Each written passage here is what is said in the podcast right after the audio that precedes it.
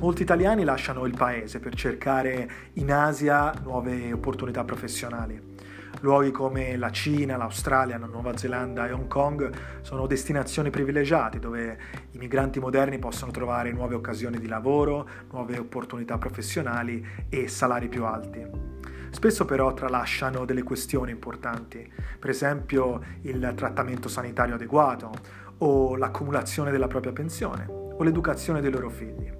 Queste sono tutte questioni che tratteremo nel podcast di Asia Risparmio io sono Alessandro e questo è il mio prossimo episodio.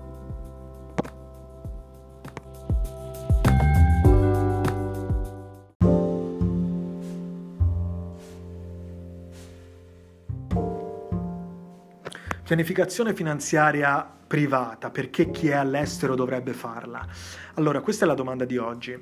Prima di rispondere a questa domanda però tentiamo di definire che cosa si intende per pianificazione finanziaria privata, che cosa significa pianificare individualmente le proprie finanze. Significa questo, significa creare stabilità finanziaria per conto proprio. In pratica non devo uh, dipendere dallo Stato, per esempio. Noi italiani che siamo cresciuti in un contesto in cui uh, si pagano le tasse, ci si aspetta che sia il sistema pubblico, il sistema previdenziale a sorreggere la nostra stabilità finanziaria. Cosa significa? Significa per esempio che quando smettiamo di lavorare e andiamo in pensione, lo Stato ci paga l'annualità, ci paga la mensilità, ci paga l'assegno che ci mantiene, che tiene in piedi noi stessi e le nostre famiglie.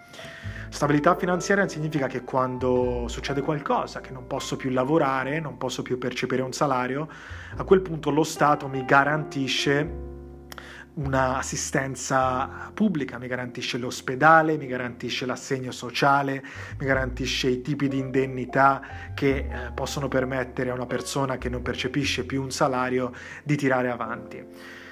Questo fa parte di uno Stato garantista come lo Stato italiano, uno Stato che però si sorregge in gran parte sulle tasse, quindi sui contributi dei propri cittadini.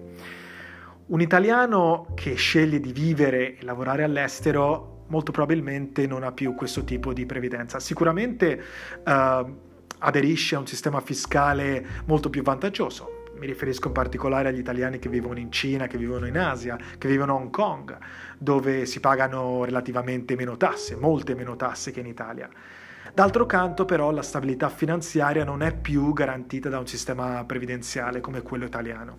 Quindi, ricapitoliamo, sul breve termine molti più vantaggi pago meno tasse, ho un salario in busta paga molto più alto di quello che prenderebbe il mio collega in Italia che fa lo stesso lavoro, ma sul lungo termine non ho la stessa stabilità, non ho lo stesso stato garantista che mi permette gli stessi servizi in maniera gratuita. In maniera gratuita. Non ho in pratica la pensione, non ho la sanità pubblica pronta lì, disponibile nel momento in cui mi serve, non ho l'assistenza sociale. E questo è un, non, questo è un problema non da poco, perché uh, leggevo dei dati stamattina del, del, Centro Studi Ricerche Itinerari Previdenziali che dice che in Italia uh, ci sono circa 16 milioni di pensionati che utilizzano 23 milioni di prestazioni previdenziali, quindi circa 1,44 uh, prestazioni per pensionato. Questo significa che eh, l'assistenza ha una parte molto grande di quelli che sono i percorsi di stabilità finanziaria dell'individuo, uh, lo sorregge in maniera molto importante, ma significa anche che ha un costo molto forte per lo Stato che probabilmente alla lunga sarà difficilmente sostenibile. Per quanto riguarda il migrante moderno, questi dati che cosa significano? Significano che tutto questo, uh, tutte queste prestazioni previdenziali non le avremo, non le avremo a disposizione.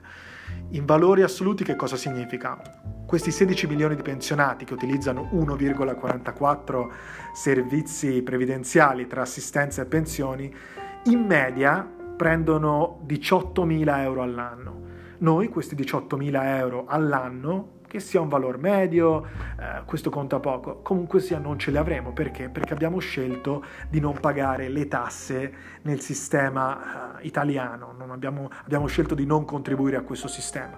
Di conseguenza abbiamo sì dei vantaggi sul breve termine, ma non dobbiamo farci accecare, non dobbiamo farci abbagliare da questi vantaggi che abbiamo sul breve termine, perché sì, salari più alti va bene, tasse più bassi va bene, anche opportunità lavorative maggiori, carriere più veloci, sto parlando in particolare del contesto di Hong Kong, ma se si ragiona soltanto sul breve termine, non si ragiona su lunghi orizzonti, si rischia di avere sul lungo termine una, una, situazione finanziaria molto molto fragile. In pratica tutti i vantaggi di cui abbiamo potuto godere sul breve, brevissimo termine, metterci da parte qualcosa, avere un salario più alto del nostro collega italiano, avere una percezione di ricchezza eh, maggiore eh, di uno che prende 1000 o 1200 euro in Italia.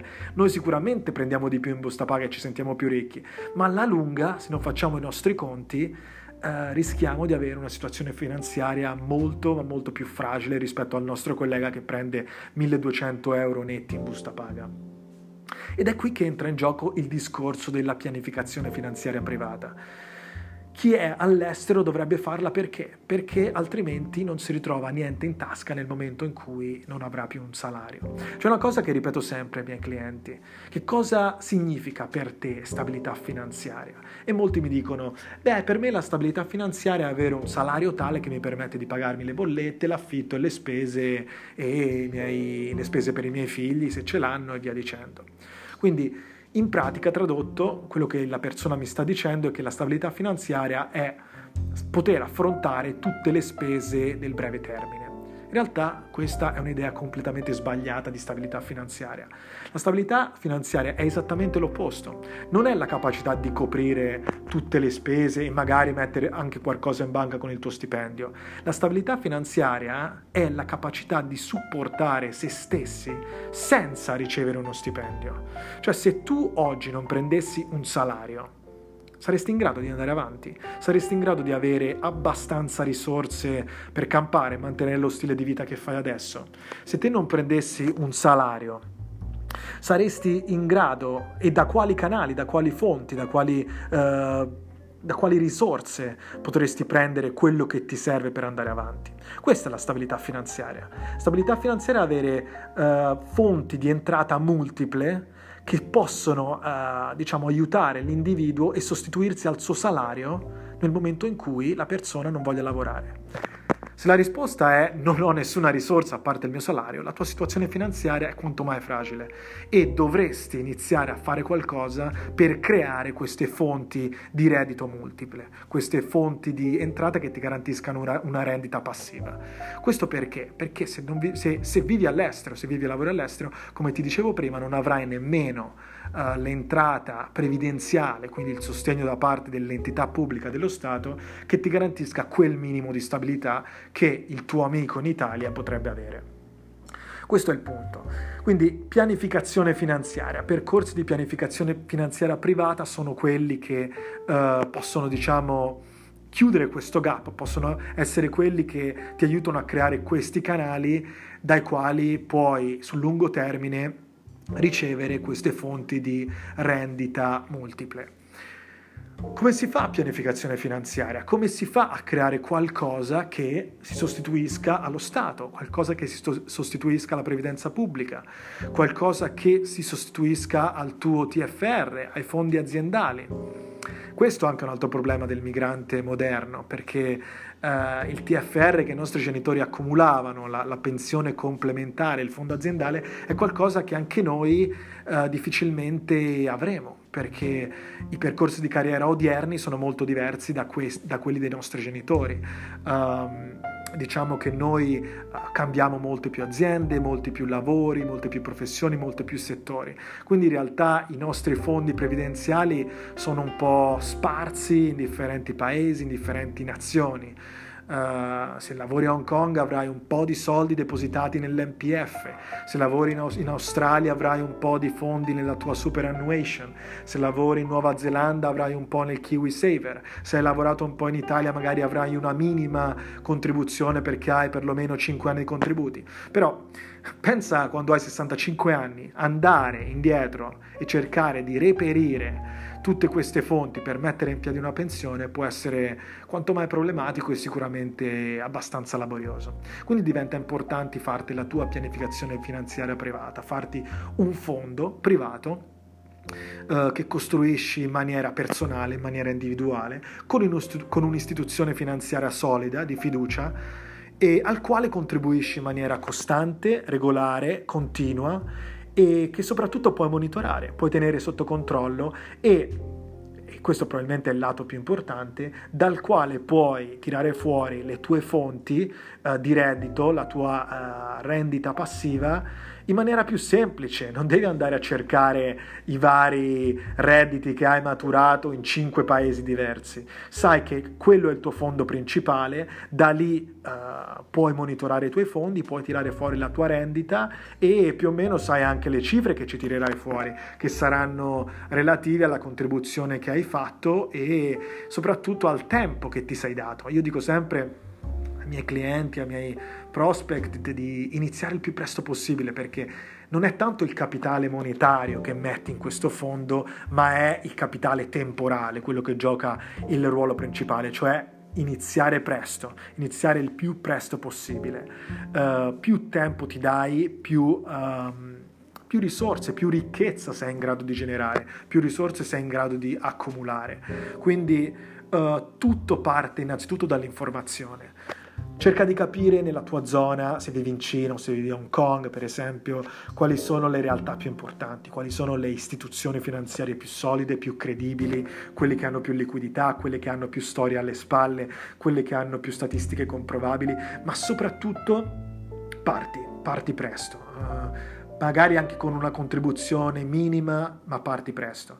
Il salario che stai guadagnando adesso sicuramente è più alto di quello che prende un tuo collega in Italia, ma è anche un salario che non è tassato e non ti garantisce stabilità finanziaria sul lungo termine. Quindi è importante selezionare una percentuale se non sai quanta percentuale parla con un consulente, parla con una persona di fiducia, mandami un messaggio, uh, cerca di capire quanto uh, puoi mettere via in relazione a quella che è la, la, tua situazione. È difficile dire qual è la percentuale giusta, ognuno ha aspettative diverse, ognuno prende salari diversi, ognuno ha uh, spese di tipo diverso, chi ha una famiglia ha spese diverse e quindi può risparmiare in maniera diversa rispetto a un professionista single, chi ha 20 anni può fare una contribuzione diversa rispetto a chi ne ha 40, chi eh, ha un lavoro eh, diciamo di primo livello, appena finita la laurea eh, viene assunto per il primo lavoro, ha un tipo di salario diverso e quindi un risparmio diverso rispetto al top manager di una compagnia. Uh, però ha anche il tempo dalla sua parte, quindi si può permettere una capitalizzazione composta che va su orizzonti più lunghi e quindi può accumulare di più. Quindi uh, è importante che uh, innanzitutto che inizi a risparmiare qualcosa e per quanto riguarda la percentuale che vuoi mettere via, Uh, è importante capire, è importante fare mente locale sulle tue spese. Se sei una persona che si fa un budget, uh, cerca di capire dal tuo budget quanto riesci a risparmiare. Se sei un po' più indisciplinato, parla con un consulente, cerca di capire qual è la tua situazione, cerca di stabilire quali sono i tuoi obiettivi finanziari. Uh, per esempio, l'età che vuoi andare in pensione. Se, se vuoi andare in pensione a 55 anni, dovrai fare uno sforzo diverso rispetto a una persona che vuole lavorare fino a 75 anni quindi anche lì uh, sono situazioni diverse circostanze molto personali. È importante partire, è importante uh, prendere informazioni e capire quali sono le istituzioni finanziarie con le quali puoi lavorare. Questo è il messaggio che mi interessa mandarti e se sei un migrante all'estero cerca di farlo tuo e cerca di partire presto.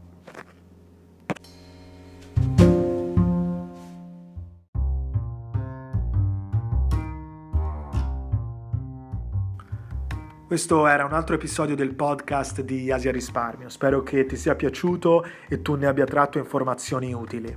Se vuoi saperne di più oppure vuoi fare una chiacchierata in privato, contattami con un messaggio su LinkedIn. Mi trovi sul profilo Alessandro Meccheri, scritto Alessandro M-E-C-C-H-E-R-I, Meccheri oppure puoi partecipare alla mia newsletter, puoi venire sul mio sito asiarisparmio.com e lasciare la tua email. In ogni caso spero di sentirti presto al prossimo episodio del podcast di Asia Risparmio. Ciao ciao!